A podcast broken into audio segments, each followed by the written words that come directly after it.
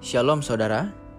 2 Korintus pasal 5 ayat ke-20 Jadi kami ini adalah utusan-utusan Kristus. Seakan-akan Allah menasihati kamu dengan perantaraan kami. Dalam nama Kristus kami meminta kepadamu Berilah dirimu didamaikan dengan Allah. Saudara Setiap hari selalu ada suara Tuhan yang diperdengarkan kepada kita pasti selalu ada nasihat yang Tuhan berikan, yang Tuhan arahkan kepada kita melalui orang-orang tertentu yang menjadi utusan Tuhan. Utusan Tuhan belum tentu seorang pendeta atau seorang pelayan gereja. Tapi tentunya utusan Tuhan akan berbicara sesuatu yang akan membawa kita lebih dekat kepada Tuhan. Jadi kita harus melihat dari pesannya bukan dari statusnya. Harusnya atau normalnya hamba-hamba Tuhan atau pendeta atau pelayan gereja seharusnya memberitakan pesan yang benar di mana orang semakin diperdamaikan dengan Tuhan.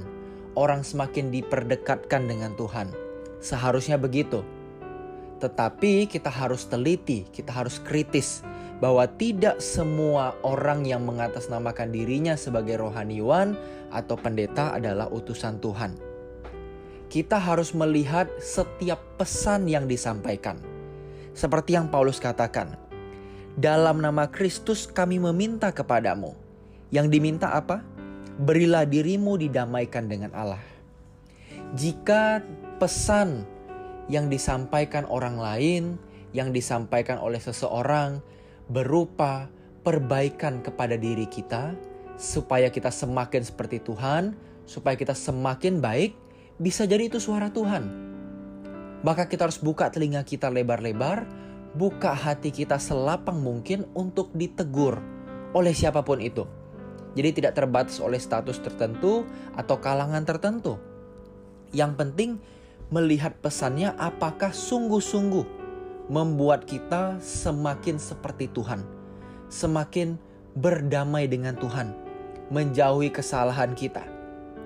Karena kadang Tuhan bisa memakai orang apa pun dari kalangan mana pun atau siapa pun untuk berbicara kepada kita.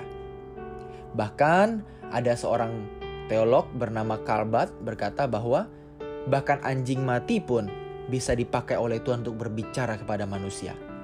Jadi tidak terbatas oleh siapa pun atau apa pun Tuhan bisa berbicara melalui kita. Yang perlu kita persiapkan adalah kita menyiapkan hati kita untuk mengenali utusan-utusan yang Tuhan kirimkan.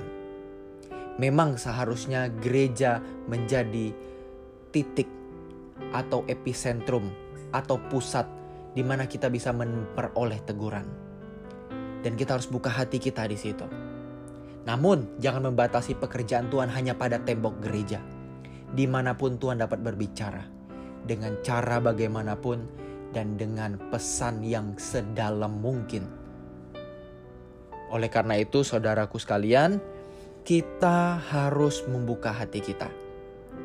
Mari kita sama-sama, termasuk saya, kita membuka hati kita untuk selalu mendengar apa pesan yang Tuhan ingin sampaikan kepada kita melalui siapa pun, dalam kesempatan apa pun. Mari kita dengan teliti, jangan melewatkan satupun kejadian tanpa kita benar-benar merefleksikannya dalam diri kita. Coba kita anggap dengan serius setiap nasihat dari orang lain, pendapat dari orang lain, sebagai sebuah kemungkinan suara Tuhan yang berbicara kepada kita. Mungkin ini suara Tuhan, mungkin ini pesan Tuhan. Memang selanjutnya kita harus cross check kembali Apakah itu sesuai dengan firman Tuhan dan apakah itu membuat kita benar-benar semakin berubah seperti yang Tuhan inginkan.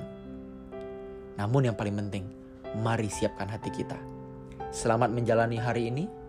Selamat menjadi berkenan. Tuhan memberkati.